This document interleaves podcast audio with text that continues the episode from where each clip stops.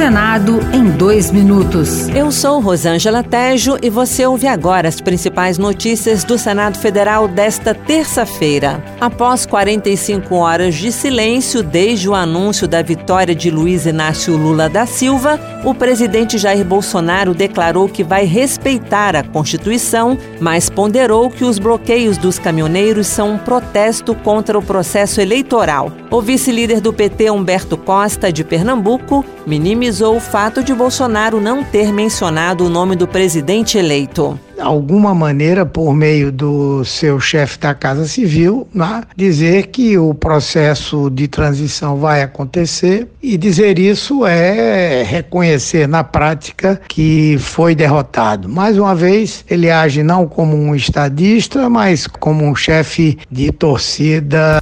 A Comissão de Meio Ambiente aprovou o relatório de avaliação sobre os impactos ambientais gerados pela ocupação ilegal de áreas públicas, promovida pela Política de Regularização Fundiária na Amazônia Legal em 2022.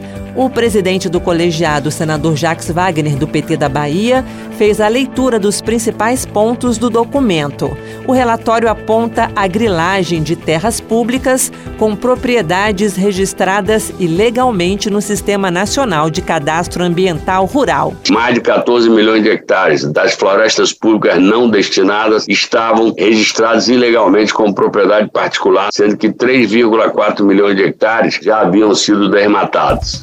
Outras notícias sobre o Senado estão disponíveis em senado.leg.br barra rádio.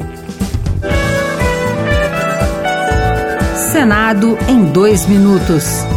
Uma produção Rádio Senado.